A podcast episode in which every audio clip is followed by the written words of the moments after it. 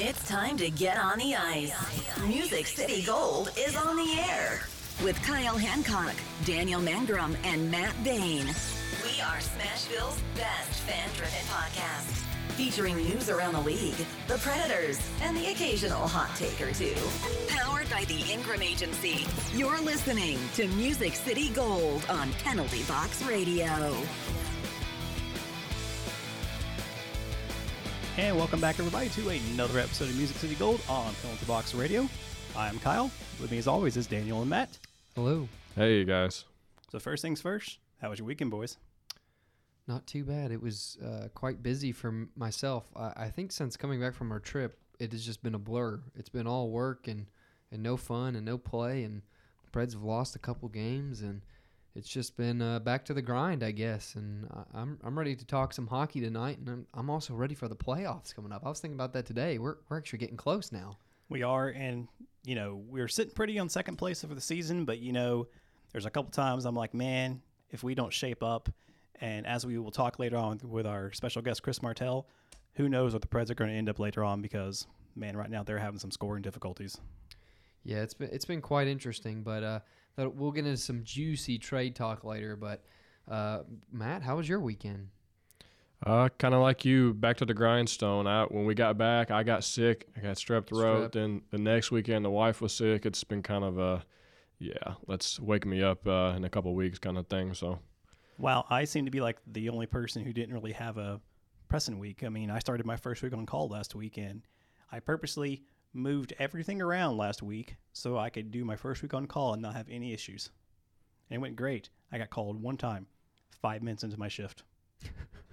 yeah, welcome to that call life, big boy. I've done it before, so it's nothing new for me. But this is the actual first time I've had it on call where it Kyle, was like yeah, super quiet. Kyle used to be called at like two a.m. and one like it was it was ridiculous. Like twenty four hour on call. It was Yeah, there was a trip one time. Daniel and I were uh, up Oh in uh, gosh. Sevierville. Yes. He's playing drums. I'm up there to help with the audio stuff, and we're in this hotel room like three in the morning. at three in the morning, and my phone goes off. And I purposely told them I am on vacation, and they forgot to take me off the call rotation. I was upset too for him and myself because we lost sleep that night. But Because once I got on the phone, I was like, guys, I'm not near a computer. I was like, my computer's not even with me. And they're like, oh, yeah, you're on vacation, aren't you? yes. yeah, well, imagine that. You know, um, Kyle, I'm I'm a little hungry tonight. Matt's shaking his head already. I, I really got a That's a hankering for some baked goods. Where can I get me some, Matt?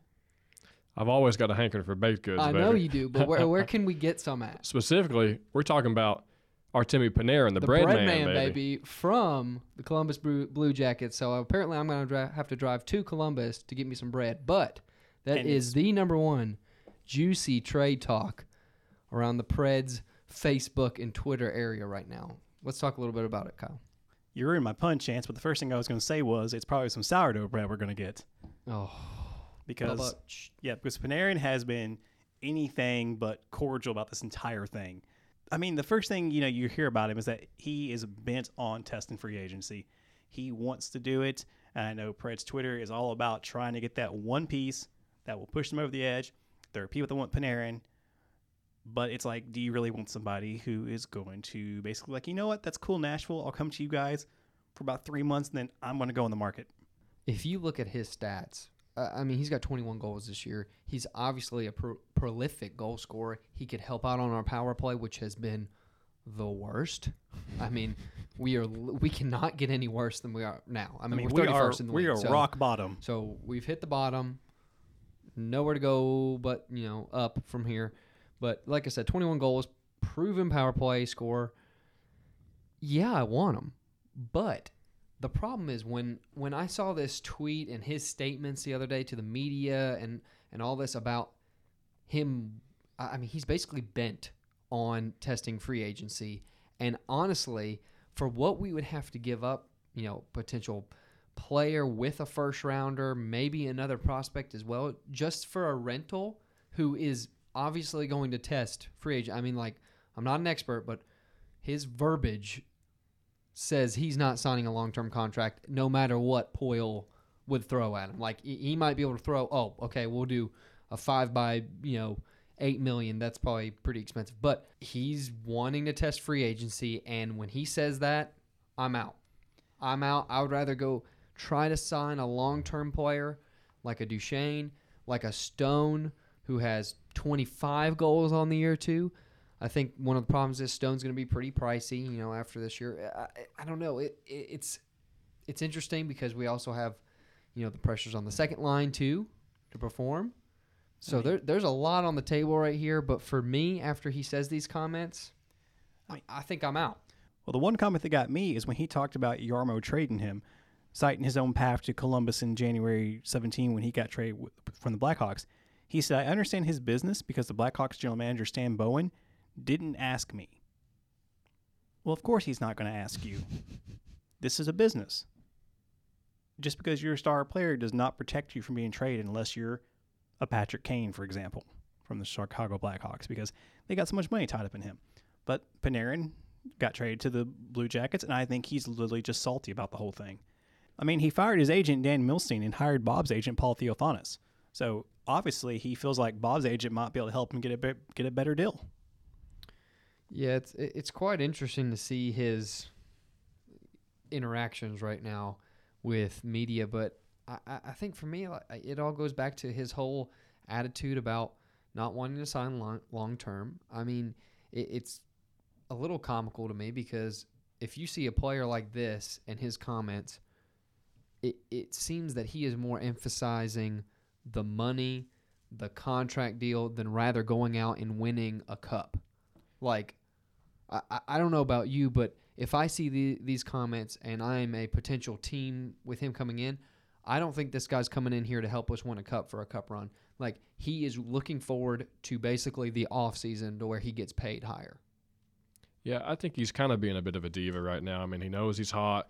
He wants to get paid. He's kind of sending me to the highest bidder, and that's fine. I mean, we're here. He's in a, a career to make money, so that's okay. But it's slightly a little off-putting currently. You know, it doesn't really make a team really long after having you. Like the Predators, we kind of mentioned, if it's a short-term thing, why would we risk a whole lot just to get you for for basically as a rental? It just doesn't make a whole lot of sense. So.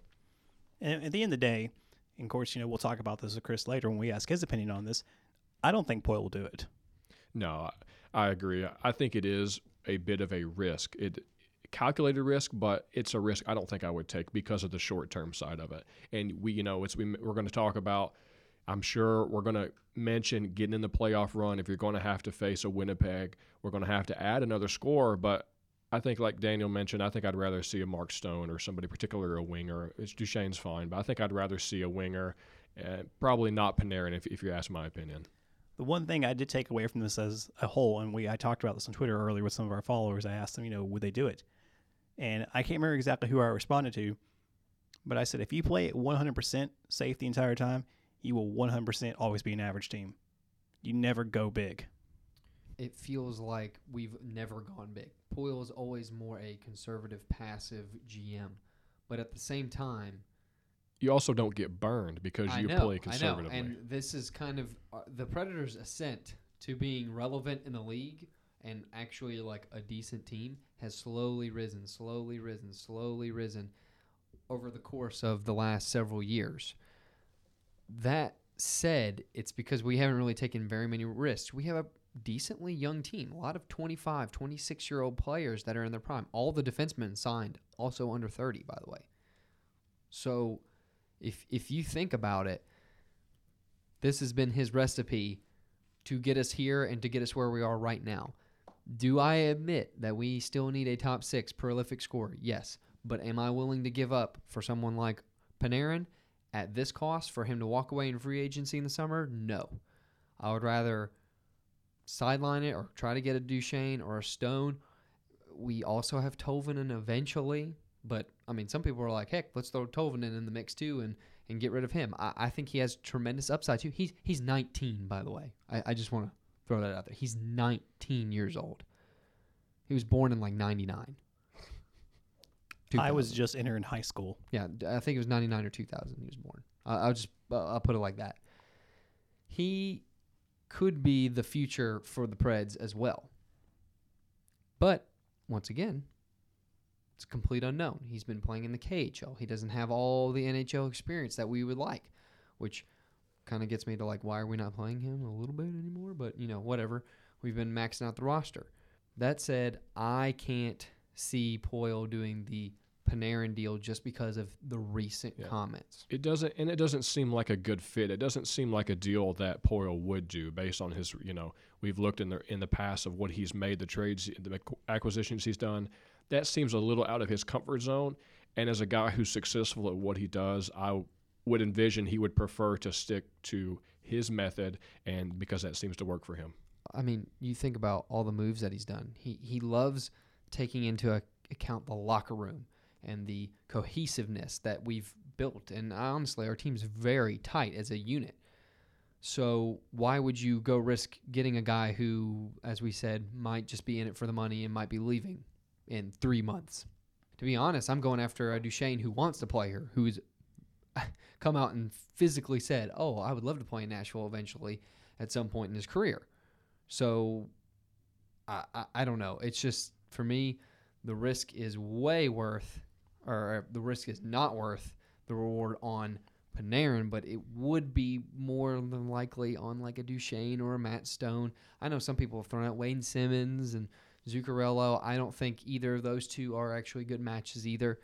But I honestly think David Poile is going to have to pull the trigger this year. And he might not be able to sleep at night, but I think it is going to be an interesting finish to the trade deadline. And, and everyone just get ready because it, it's going to be crazy come the end of February. You know who else pulled the trigger? The Anaheim Ducks went ahead and pulled the trigger on Coach Randy Carlyle, baby. They went duck hunting. It, you know, how did this not happen sooner? Yeah. I, I mean, to be honest, Out of all the coaching uh, switches we've seen this year, this one we have seen coming, you know, and it finally it finally fell. I would have fired him during the Jets game the other night. I, I mean, what was the score in the first? It was, I, I, I tuned in. The first time we pulled open, and I remember we were sitting on the couch watching the Preds game, and we flipped over in the app, and it was six to zero already in the first. and you're just like, Yeah. Yeah, I think the think the Jets ended up beating them like nine to four or nine yeah, to two or something like that. almost like hung that. a touchdown on them Yeah. with a field goal. I wanted to see 10 points. That's something you don't see a whole lot in hockey. I wanted to see a 10 hung on somebody. Of course, you have like a prolific offense and then a defense that has just been a dumpster fire in the last 21 games. Well, it's funny you talk about that. So, uh, Jillian Fisher had a video at the start of the season where it talked about, you know, how all the teams are going to do uh, raise banners for this season. And the Ducks was eerily like almost prophetic because the Ducks banner said most likely to collapse this season.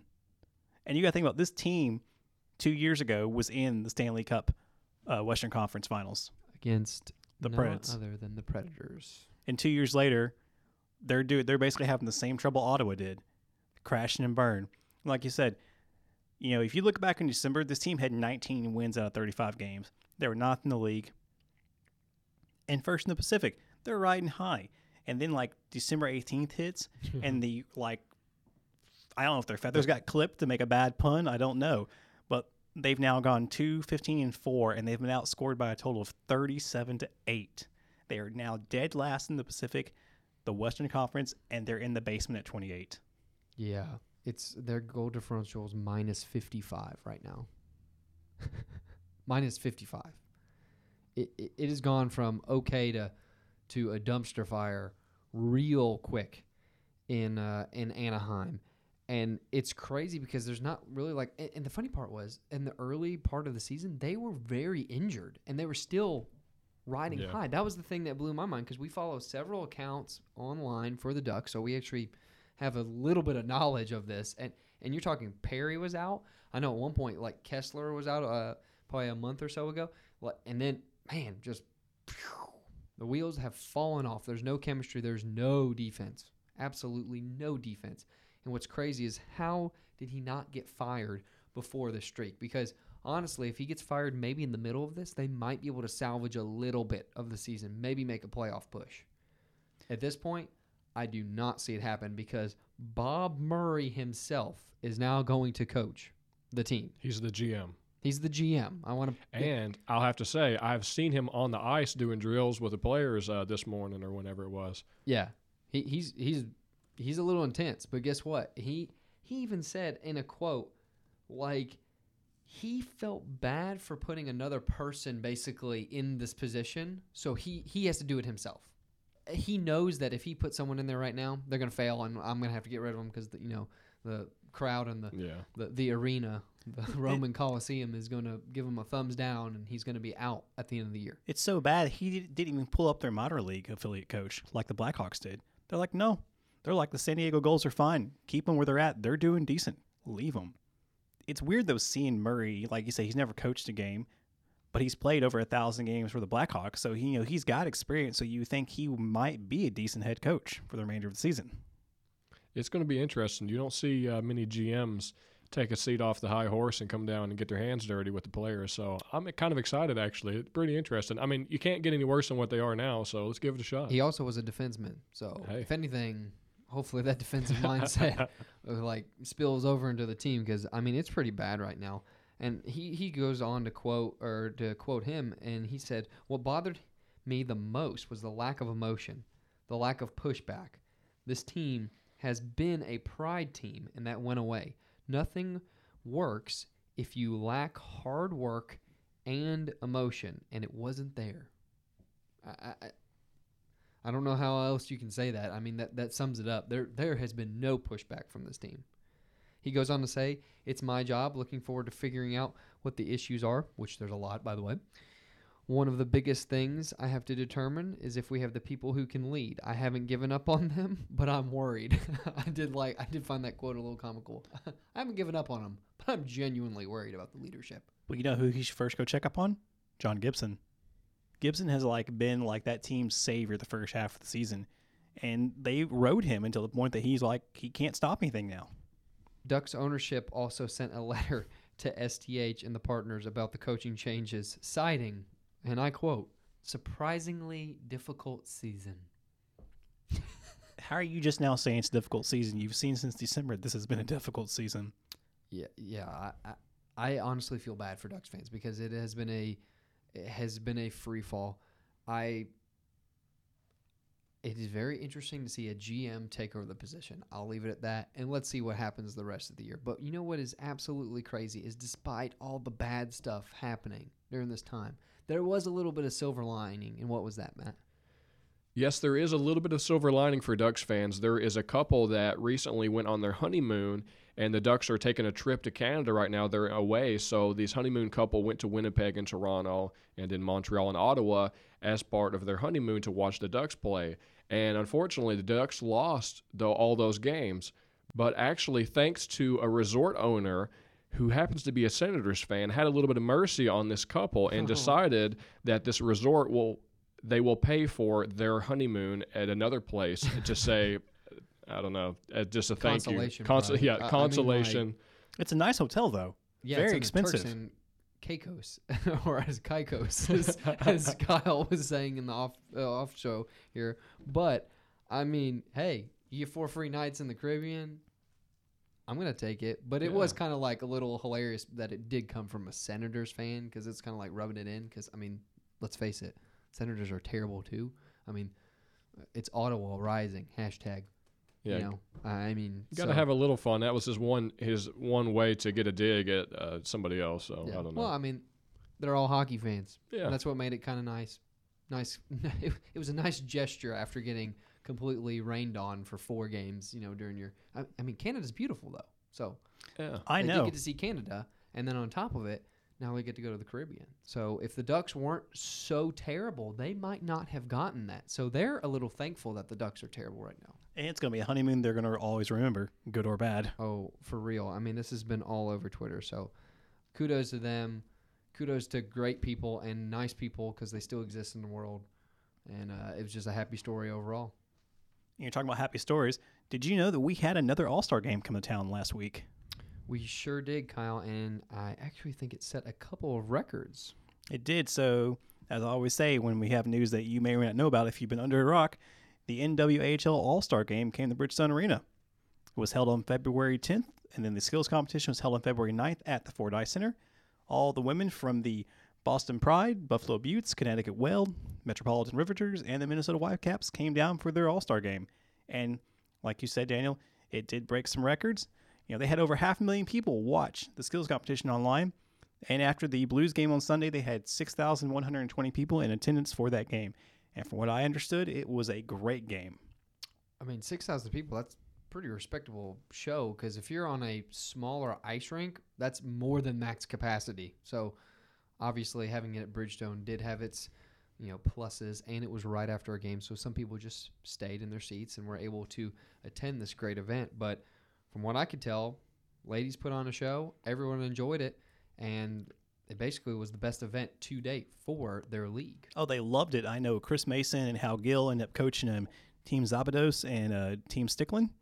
Um, Szabados won 3 2 in a shootout, and their MVP was team Shocker. namesake Shannon Szabados. Gold gold medalist for the Canadians. You know, she's the goalie for the Buffalo Beauts. And, you know, Kendall Coyne Schofield, you know, she was in the uh, NHL's fastest skater. Well, we all knew she was fast, and she did win the fastest skater for the Yep. for the women. 13.9 seconds. That is extremely fast. Still faster than some of the guys, I think. It's faster than me. yeah, Kyle. It's faster than Matt too. Matt's Matt's likely to get out there with like the little, you know, like the little push Oh, thing. brutal, you know what I'm talking about? Just- You know, we're going to take Matt to one of those Preds, learn the skate events, just throw them out there Yeah. on it. Ford Ice Center has plenty of events coming up, so we'll have see all what we can do. have all those little kids skating around you. And look at the old man trying to Let me skate. tell you, hold on though. We were snowboarding in Switzerland, and there were some kids that were like four, and they were carving up the slopes better Bro. than like it was nuts. There was a guy, there was a ski instructor in particular, who came flying down the slopes with one ski. And then he told all his little four year old, about a class of 20, to take off one of their skates. So they all skated down the mountain with one ski He, he literally was the Mr. Miyagi of the slopes. He was just like, I, I, we were literally just shocked. Like we weren't snowboarding for for probably five minutes just because we were watching them. It was impressive. But anyway, back on track. You mentioned that we set a record for how many people were in attendance for this women's event, and I think it goes to show what we talked about. I think it was the last episode of how the women's hockey is coming to the forefront of the sport now. This is becoming a more popular, more mainstream thing, and this shows you where the state of women's hockey is. They have skills, they can compete on a big national level, and they're finally getting some of the money and some of the respect that they deserve. I mean, let's flash back to the Olympics here. We had arguably one of the most enjoyable games I've ever witnessed in my entire life, which was the gold medal match, Canada USA in overtime, and then it goes to a shootout. Shootout, baby. And I was watching that till like I was like ungodly late. I think it was one in the morning with that finisher. I, to be honest, you got to think that has to do with some of this surge because that was the two, uh, you know, obviously the two biggest powerhouses in women's hockey and the biggest markets for women's hockey facing off right there, and it was just the best. I mean, you couldn't script it any better than that. And that shootout, the winning sh- goal was beastly. Yeah, it blew my mind. There's there's men that can't do that shot. That's the stuff right there that does the sport good right there. That's a good watchability factor right there. That was awesome. Yeah, I mean, and if you're looking at some of these other stats, hardest shot, Blake Bolden, 80 miles an hour. That's that's pretty fast. I mean, I'm not an expert, but I don't think I could hit it 80 miles an hour. I'm not a trained professional at this. Especially so- got those composite sticks, and they got that strength rating on those sticks. I mean, that that's insane. Fastest goalie, 12 seconds. Trick shot was Szabados wins from the fan vote, Team Szabados, rather. So it, it is very interesting to see the progression of the sport. It was very interesting to see that 6,000 people attended as well. yeah, that's awesome. Um, and even the half million people watching the skills competition. yeah, I, I honestly think, if anything, this propels that a little bit further, and then maybe potentially down the road, they look at putting something here in Nashville because Oh, I think I think they absolutely are going to look at it because the response they got. You know, uh, Jillian Fisher's been on the show before. Uh, she was down there, and her entire Twitter feed for this uh, week was all about meeting the female fans of the hockey, and a couple of the guys were there too. And she loved just how great Nashville put on this event. I mean, Nashville's known for that. We're a production town. So when it comes to big events, We do it right. I, mean, we do. We have the best production managers in the world here in Nashville. So it is great to see that we were able to host event of this magnitude and it was a smashing success because you know, no pun intended. Eh, look, Kyle, stop. We're full puns tonight, okay? Smashing success. But that said, it is going to only reflect our chances to potentially get a team here in the future. And it looks like we could possibly support it with the numbers that have come out. And I will say that, um, you know, Shannon Szabados, she, uh, when she was talking to the media post game, she told everybody, and it kind of surprised them. Jeremy Gover said that they were surprised when she said, Thanks for the support this weekend, guys. We really appreciate it. He said it was the first time in his nine years doing it that a hockey player had said, Thank you for the support. Wow. That speaks volumes. Yeah, that, that's a little shocking. He said, Yeah. He said it's just rare that an athlete involved gets it as much as she does. And it's true. I mean, you look, these these women that are playing, they know that while this game today was about them, they're already looking ahead to the future of all the upcoming girls. Like I guarantee you in the future, there will be girls from Nashville that will be in the NWHL because of events like this. Oh yeah, I mean, I'm a Preds fan because I went to a game during the first inaugural season at the age of five. Like, I mean, and that's it has to start somewhere for some people, but some it is at a younger age, and it just solidifies it. Like for me, it was boom. I'm a Preds fan because I'm five, and like I grew up with it going to the games. So that same effect will hit on some younger young ladies out there, and it'll be interesting to see the the future ramifications and effects of a game like this for the local community. We also have several new ice rinks going up too, so that'll be interesting to see the progression of that in the Middle Tennessee area because we're a non-traditional hockey market. And speaking of non-traditional market, let's get into our Preds talk. So joining us by phone for some Preds hockey talk is Chris Martell. He is a social media for Preds on Fox Sports Tennessee, and he's the host of the Neutral Zone on 104.5 The Zone. Chris, how are you doing? Well, Joe and I'm doing just fine. How are y'all doing? Eh, doing pretty good. Uh, you know, got some dinner in us, and you're ready to get some hockey going. Excellent, excellent. As we talked about earlier on the show, we're you know the trades that are coming up. You know, the trade deadline. David Poile made some trades for the Preds. He gave up a second rounder for Brian Boyle to help out in the power play, and then we see that he gives up a seventh rounder for Cody McLeod. Macker, he returns. Yes, you know that great locker room presence everybody loves. The intangibles. So the big question, though, Chris, is being somebody who covers the team on a nightly basis. Do you think Poile is done making trades? Uh, you know, to be honest, guys, I, I don't think uh, I don't think he's done making trades, nor do I think he should be done making trades. Um, I think David Poile needs to. Um, well, I mean, I, I could sit here and say, you know, I think David Poile needs to really examine the market and bring in the top six forward, but we all know he's going to do his due diligence. Um, he's going to kick the tires the best he can, and if he finds a piece that's going to work well with with what Nashville has, then he'll make it happen. Uh, that being said, I, I really think that uh, that Nashville needs to get a top six forward, a legitimate top six forward scoring threat uh, to to really find themselves as a Stanley Cup contender this year. I think if they go in. Uh, if they go in here two weeks eh, with no more trades, and this is what they're going with, this is their roster, uh, that I'm not real confident that they can execute uh, more than more than two rounds into the playoffs. So um, I think they're that one piece shy of of being uh, really set here, and hopefully, uh, hopefully David Poile will pull the trigger and get someone get someone in to to really shore up a little bit of offense for the team. I know a lot of people have been talking about Panarin, but as of this week, there's been a lot of reports that have come out with him, and basically this whole notion that he does not want to sign with a team. He wants to test free agency. Like he, I think he's bent on it now. I'm not a psychologist, but uh, it it seems like that if we were to go get him, we're gonna have to give up a great you know amount of assets only to be a rental, just to lose him to potential suitors in the offseason. How do you feel about that situation? Yeah, well, here, here's how you really look at that, and and I think he would definitely be a rental. I absolutely do think he would be a rental. But I think what he provides in terms of his offensive capabilities, and and not just not just that, but the fact that he's having himself an absolutely amazing season. If you if you look at his um, if you look at his actual numbers versus his expected numbers, I mean he's he, he looks a lot like Nick Bonino out there, but he's actually recording more points than anybody would ever think that would be possible for Artemi Panarin. That being said, I think that he would be a solid, solid addition to the top six, even if it is for a rental. The price being most likely a first round pick, a prospect, and it wouldn't surprise me an active roster active roster player as well. Is that too much?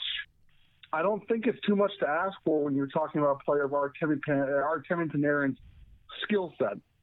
But with you only receiving maybe three to four months of his service, it's a lot. It's a high bill to pay for. Um, I would say 99% he's going to free agency. I don't think there's any question in my mind that he'll go to free agency because he knows uh, if he touches the open market, he could get uh, he could see himself with a pretty solid payday.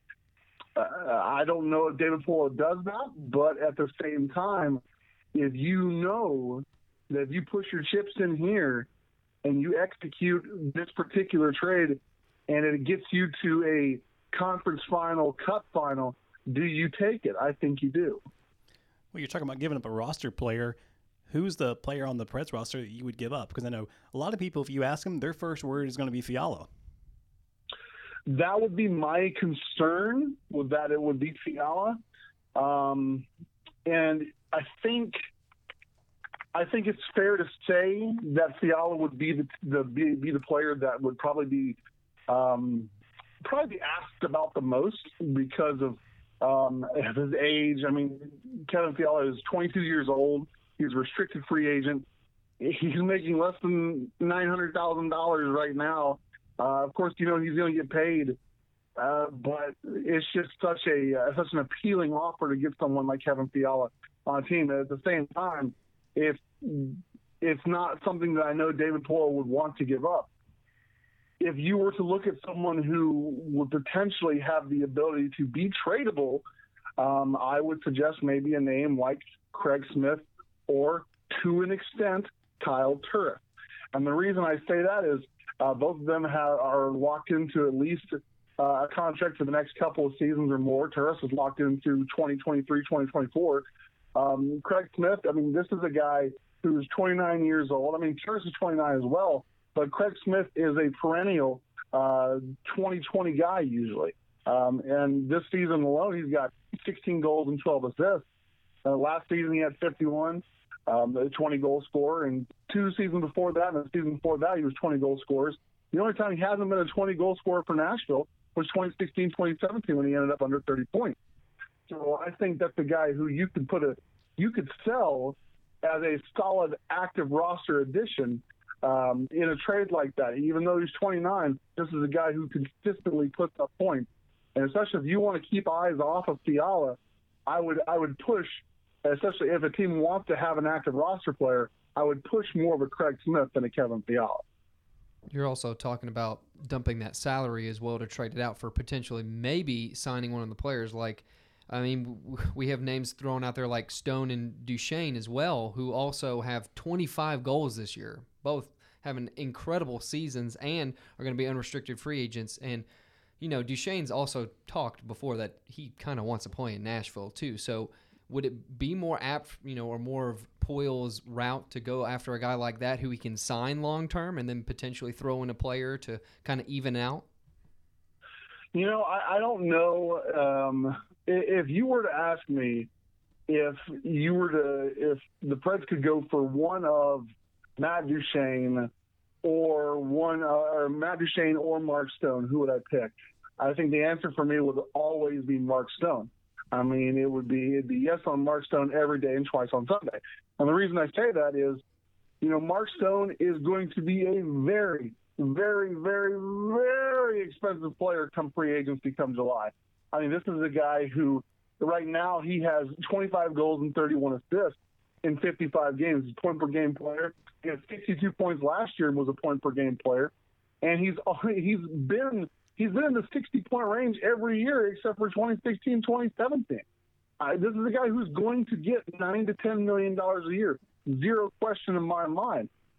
I don't think Nashville needs another centerman on their team. Coming, could they use the services of a Matt Duchene? Absolutely. Matt Duchene, uh, you know, has been very vocal about mm, potentially playing in Nashville at some point in his career. And I think when he the opportunity came up for a potential to play here, and he actually ended up getting to getting traded to Ottawa instead. I'm sure he was a little sour about that. So, uh, but he's making six million dollars a year. I think he would be a little bit more affordable. Uh, would he be? Some people are concerned that he would potentially be a locker room issue. Uh, that he may have caused trouble in Colorado and Ottawa. I don't really think that's the case. I don't think that's something to worry about. I just more worry uh, about the best fit. And I think Mark Stone would have the best fit, but I also think he'd be the most expensive piece to trade for. Well, kind of speaking about the best fit and your concern over Fiala, if you're not going to give up Fiala, then are you willing to part with, say, a Tolvanen, who is completely unproven in the NHL, but has incredible upside as far as the skill that we've seen in the KHL? So it's kind of like, you know, a give and take in this situation. Is it worth giving up an elite prospect for the potential to get someone only as a rental right now? I mean, I, I think so. Um, you look at what Nashville has in terms of their prospect pool, and it's it's, really it's not a lot. Their prospect pool is not that deep.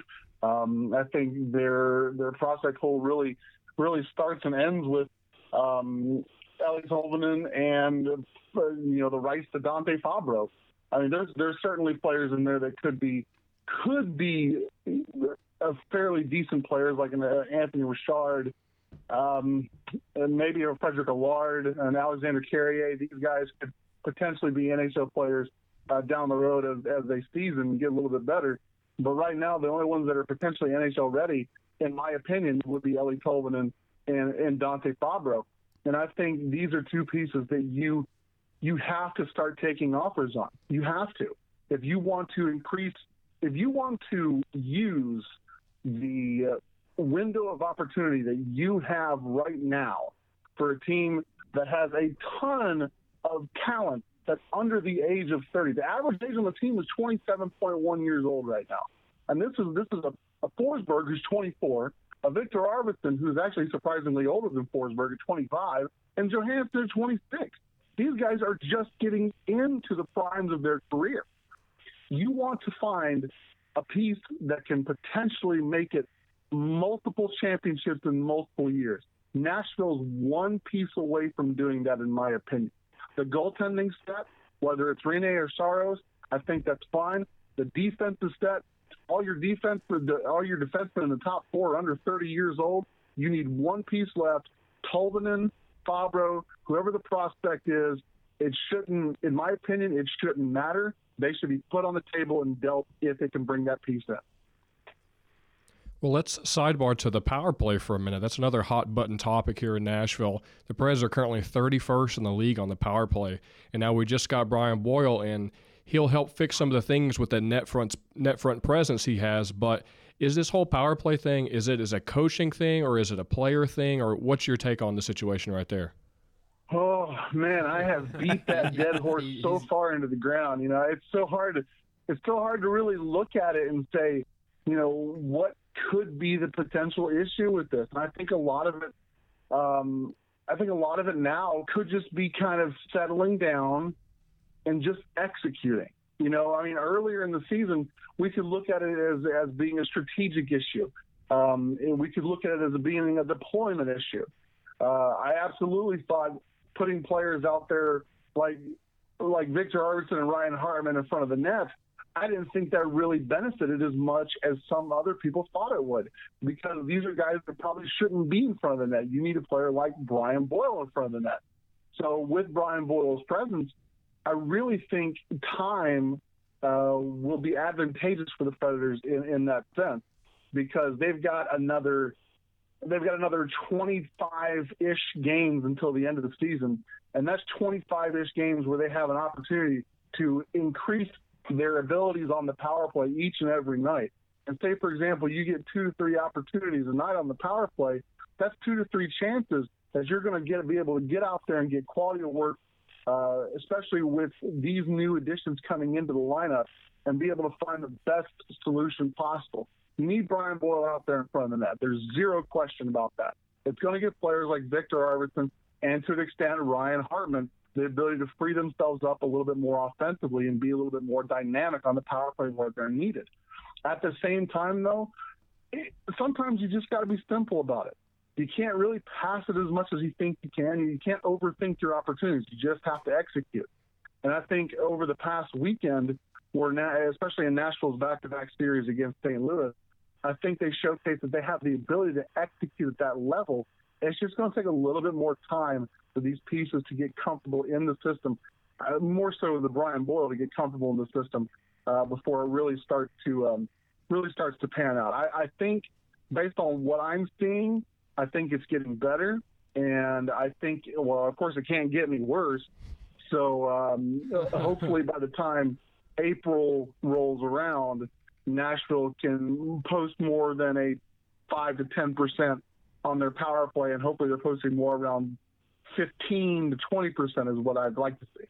Well, you're talking about being comfortable. Uh, you know, the Preds picked up Cody McLeod, and one of the things that I remember that they said they were excited for because they knew who he was, they was comfortable with him.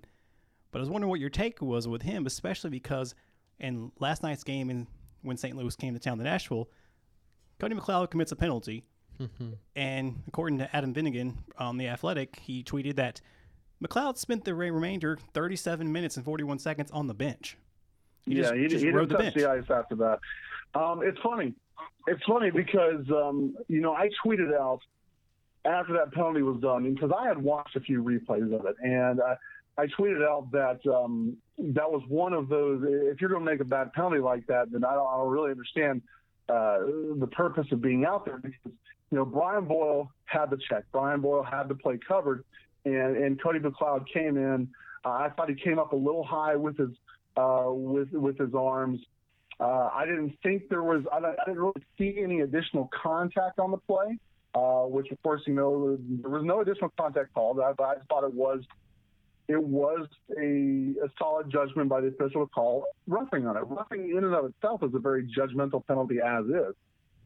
But you know, immediately after I said that, I had a couple people uh, in, from the organization. I'm like, you probably should go back and watch it again it, it didn't really look like a penalty to us. I'm, I, you know, I sit there and I can, I can kind of, um, you know, I can kind of agree. I can agree to both sides of it, to where the officials may have thought it was a penalty, and where the team didn't think it was a penalty.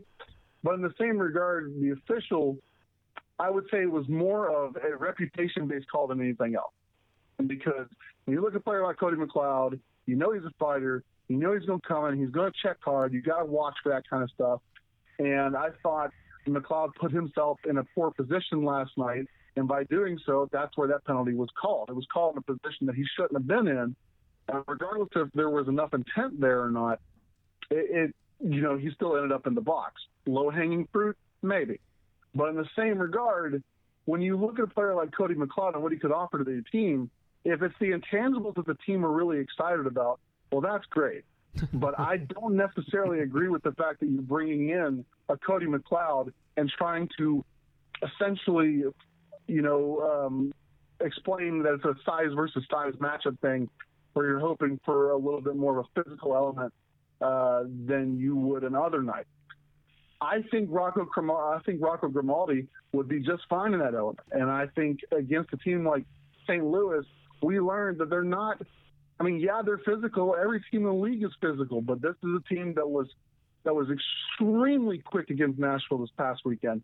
Uh, that back to back, they were showcasing why they've been one of the best teams in the league since New Year's Eve. This is a team that pressed Nashville out of the offensive zone. They pressed them to the outside exterior portions of the play every time they could and forced the puck back into the neutral zone for uh, for chances for them to break out in the forecheck. I mean, it happened like clockwork. You could see it happen. So, what does Cody McLeod offer? Uh, in, in my opinion, if he's the great locker room guy, that's fantastic. I just don't know, in my opinion, strategically, when you need to place him in the lineup at the expense of a player like Rocco Grimaldi. Well, it's interesting you say that because um, after the game conversation, I don't know if you were immediately in that scrum or not, because I know you guys do the scrums with the players and coaches afterwards. Lavi was quoted as saying that that there will be some games where he's called upon and some games where he's not, and he's had that conversation with him. So it seems like McLeod understands what his role is, basically to be that enforcer and knowing that sometimes he may just ride the bench. No, he knows that, and and I, I think that w- that's the conversation he knew two seasons ago when he was playing uh, with the team that went to the Stanley Cup final. Uh, he knew there were going to be games he play. He knew there were going to be games he wasn't going to play. Um, I think two years ago against St. Louis, it was a much much more physical matchup than the St. Louis uh, of of this season. I think I don't think that last season, if McLeod would have been in the lineup, it would have proven much different against Winnipeg because I don't think the physical element was the reason the Preds lost that matchup. So I know there's going to be games where he's going to slot in as opposed to other ones, and I would expect it to be games more against the Western Conference opponents. I don't think you're going to see um, Cody McLeod in against either Detroit or Montreal this week, but I do have a feeling you'll see him Saturday against Vegas and maybe next Tuesday against which I believe is Dallas in Dallas. So I mean, if you look at the schedule for the remainder of the season, you can sit here and you can look at every one of those games, and I bet you, with about 90% accuracy, you could circle the games that Cody McLeod will, will play for the rest of the year. Yeah, and speaking of some of the problems that have been plaguing the Predators, let's talk a little bit about the depth scoring. You know, the hot topic right now is obviously Viktor Arvidsson on fire since January 1st. I mean, 15 goals since January 1. So we can't talk enough about him. But what is sad is that there's a large list of players underneath him, like eight or nine combined, that still do not total what he is producing right now. And it's it's kind of sad how much Jofa is carrying this team because right now they have a combined 118 points, 55 goals, and 63 assists. So, what are your thoughts on that? Yeah, and that's it's you're right in that the uh, Johansen, uh, Forsberg, and Arvidsson line is the one that's really kind of um, really kind of leading the play for the team, and there there's no question about that. And if you look at uh, some of the some of the numbers that surround this this team, you can see that. I guess in terms of uh, more of their expected versus actual numbers, uh, they're they're going beyond the pace where they should be. I mean, absolutely. I think Viktor Arvidsson, in my opinion, is, is a great example. He's on pace to have the best season of his career. I mean, he's already at the numbers where he should be. But this is a guy who, when he stops scoring, what's going to happen? You know, I mean, Filip Forsberg, he's he's magical. He's he's a, he's, he's a unicorn for all I can uh, all I can I mean, all I can say. And this guy can do anything. Uh, Viktor Arvidsson has come up over the last couple seasons as as a guy that Nashville has to defend on. But I think one thing that a lot of people don't really consider is, you know, while Viktor, while Forsberg is is magical and Arvidsson is is a guy who literally can produce something out of nothing the one player that neither of those two can live without is Ryan Johansen. And I think that was clearly evident with his two game suspension. You took Johansen out of the lineup and the whole team fell apart.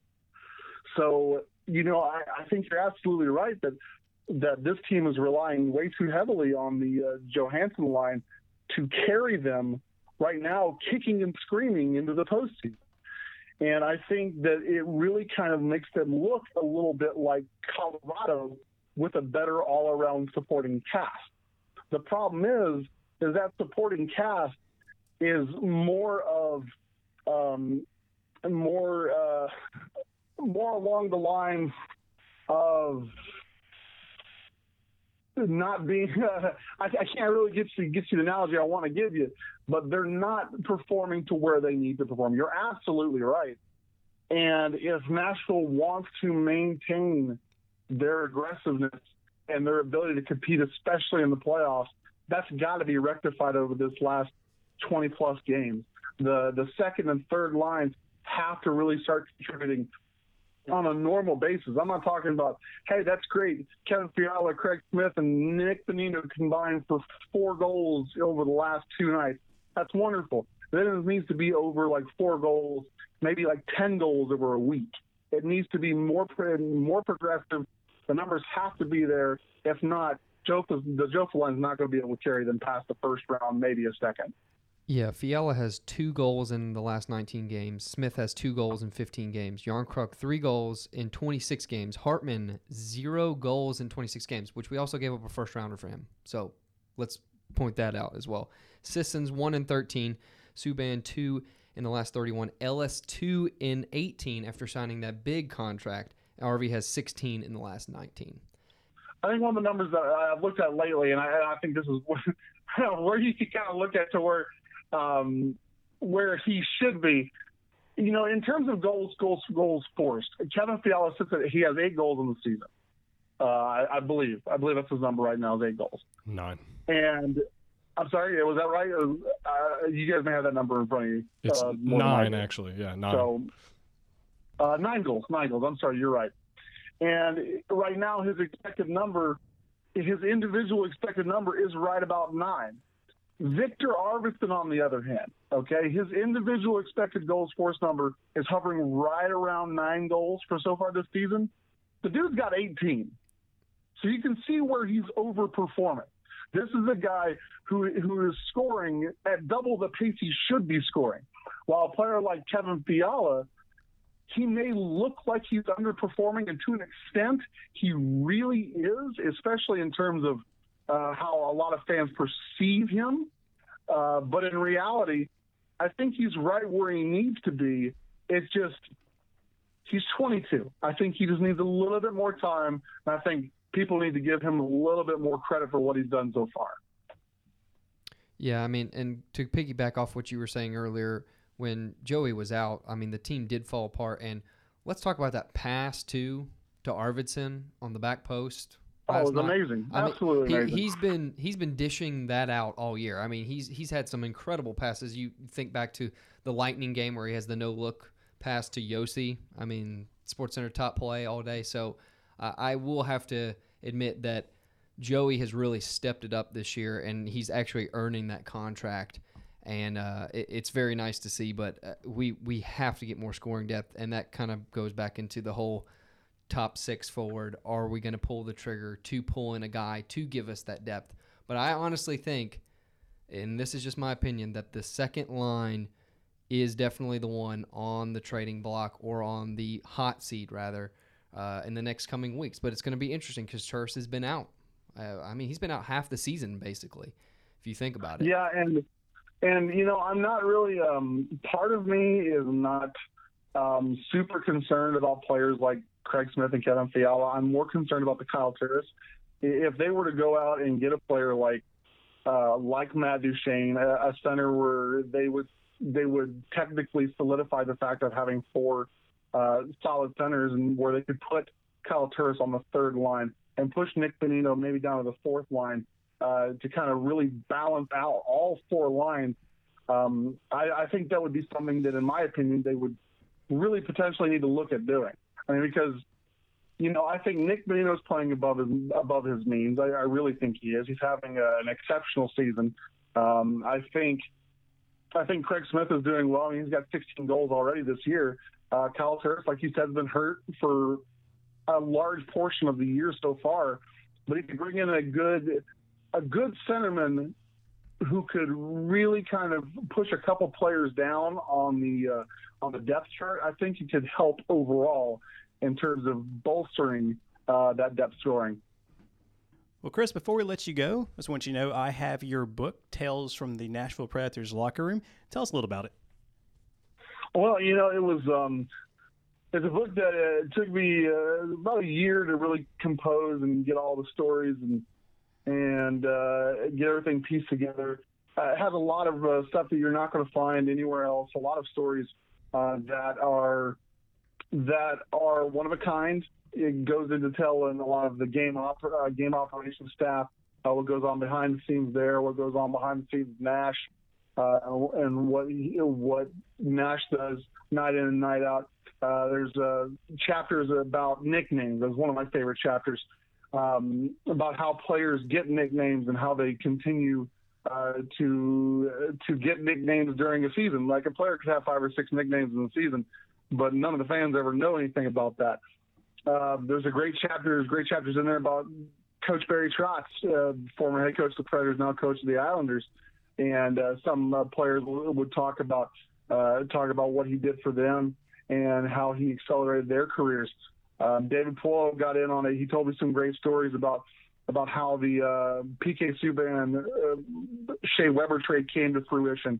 Lots of, uh, in my opinion, fantastic stories, one of a kind stuff in there uh, that you're not going to find anywhere else. And where can we buy this at? Uh, you can buy it on Amazon. There's a link on my uh, on my Twitter profile at kmartel underscore sports on Twitter. Uh, if you can't find it on Amazon, if you go anywhere in the mid-state area, you, know, you can find it at Books a Million. You can find it at Fans. You can find it at Target. It, it's uh, it's been in a lot of places recently, so it's uh, it should be available for consumption at any one of those fine retailers. Sweet. Well, once again, this is Chris Martell joining us here on Music City Gold. He is a social media for uh, Fox Sports Tennessee, and he's host of the Neutral Zone on 104.5 The Zone. Chris, thanks for joining us, man. You have a good night. Thanks, guys. Y'all do the same. Well, a couple other items we haven't mentioned yet, guys, is that I don't know if you heard about this. Auston Matthews gets a contract extension in Toronto, five year, eleven point six three four million per. That's pretty juicy, and a lot of it's signing bonuses, by the way, as protection due to the collective bargaining agreement and a potential lockout. So very smart on his. And I don't blame him for it. He he's getting paid essentially. He is getting paid ninety three percent to be exact of that is sinus. Uh, I'm sorry, s- Signing bonus. signing bonuses. Yeah. So he earns actually less than a million a year on salary, but I like the way it was structured because he gets paid even if we go to lockout. So Oh, for him it's great. yeah, Yeah, There's there's no downside to that deal, and he is locked in at a high high rate of pay. So it'll be interesting to see their cap struggles in the next couple years because now they have a couple players locked in that are going to be eating up that salary cap. But I totally expect when they go and redo the CBA, I bet they're going to address that because what uh, Matthews did is great, but that takes a lot of like power out of the ownership's hands because they can't do anything knowing that all that money's going up front to them. yeah. But uh, we are glad to see him get a deal there in Toronto. We know he likes being there, and since 2016, he is third in the league in goals overall. So a guy that deserves to get paid. And also a couple trades happen in the league. Pittsburgh has traded Derick Brassard and Riley Sheahan for a second round pick and two fourth round picks to Florida for Nick Bjugstad and Jared McCann. And also Montreal lands Nate Thompson and a fifth round pick from the Kings for a fourth round pick. And also Montreal called up Dale Weise back from the minors, who they got a couple days ago. And also of note is that Chicago has asked uh, Seabrook to waive his no move clause, and he has declined, saying that he is happy and comfortable playing in Chicago. And also, veteran defenseman as well, Niklas Kronwall tells Detroit he is a pending uh, unrestricted free agent, but he tells them that he would like to stay in Detroit as well. So we will see in the future how that goes. But one thing we won't be seeing any more of is Antoine Vermette has called it quits and retires after 14 seasons in the NHL. And same thing for Joel Ward, hangs him up after 11 seasons in the NHL. And lastly, on my docket is there is a couple milestones I want to make mention of. My favorite of the week, my favorite stat of the week. Only four players since '98 have 50 points in 45 games: Ovechkin, Malkin, Crosby, and Elias Pettersson. Baby, my yeah, boy. he, has been killing it. That's a mark that not even Matthews could cross or McDavid could cross. That's incredible. Pettersson is on fire. So I cannot wait to see where he goes from here. He, you could make a case that he's up there with uh, with McDavid as far as talent. So I love him personally. I just got his jersey in the other day, so I'm be going to see me be sporting that here coming up. And also, um, Roberto Luongo has passed Patrick Roy for second all time in games played. Yeah, it's crazy. Trails only Marty Brodeur, so you might call him the second best all time. Pretty epic. Yeah, he, he he's way up there as far as like he's an Iron Man as far as time logged and I mean, how many more years does he got? Does he got another year in him? I don't know, but he just keeps going year after year. So we'll see. Energizer Bunny, man.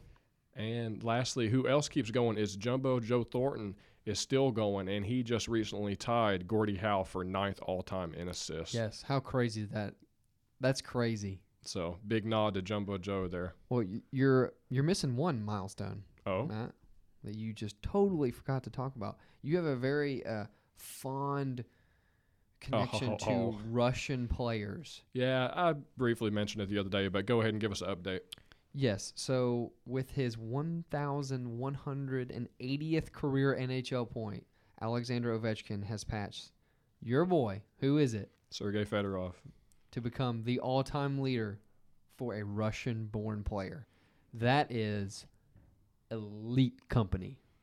I think the message we got in the group text was a bunch of tears. I, I, I mean, but at this point, you just gotta you gotta give them props, right? Oh yeah. I mean, like you said, best ever Russian probably. And, oh, and the crazy thing is, Matt, he has four or five more years left in the yeah, tank, he's still and, going, and baby. he's still scoring like 40 goals a year. Frank the Tank. So, where's it going to stop? Who knows? Like I said, and we've said it multiple times, he's going to continue setting records next year. Looking at the goals projection, if he does another 40 goal year, he's passing some elite people, and you're going to see it every so many games. He is going to pass the best of the best on the all-time goals chart. But will he ever pass Wayne Gretzky? No one's ever passing that, but he might get like third, but he's he's not gonna he's not gonna pass Wayne. It was just a different time back then, Kyle. Well, no, Matt, earlier you mentioned the Red Wings, and the Red Wings do come to town tomorrow night, and Daniel and I will actually be there. So, not counting tomorrow night's game, what do we have coming up, Daniel? Well, I'm counting tomorrow night's game because we're gonna be there, Kyle. But it is tomorrow night against the Detroit Red Wings, our arch Little Caesars rival, comes to town. Show some respect. Oh well, Never. hey, I mean, knowing our current progression right now, we're probably going to lose the game. Uh, for some reason, we never really play the Red Wings well. Anyways, that's a sidebar. It's not the, a coincidence, baby. well, it's the Red Wings and the Coyotes who are two of the worst teams. So I'm just no. Hey, the Coyotes are looking up this year. Anyway, sidebar. But after this game on the 14th, we will play the Montreal Canadiens at home. Then we will go on the road Saturday the 16th against the Vegas Golden Knights in the desert, followed by the Dallas Stars on the 19th. We will return home on the 21st to face the LA Kings, followed by the Colorado Avalanche on the 23rd and the Edmonton Oilers at home on the 25th. Hopefully by then, either the Monday or the 26th, we should be recording again. So I'll give you another update. Well, guys, thank you so much for listening to Music City Gold on Penalty Box Radio. want to say thank you once again to Chris Martell for joining us for our Preds Talk. You guys have a great week.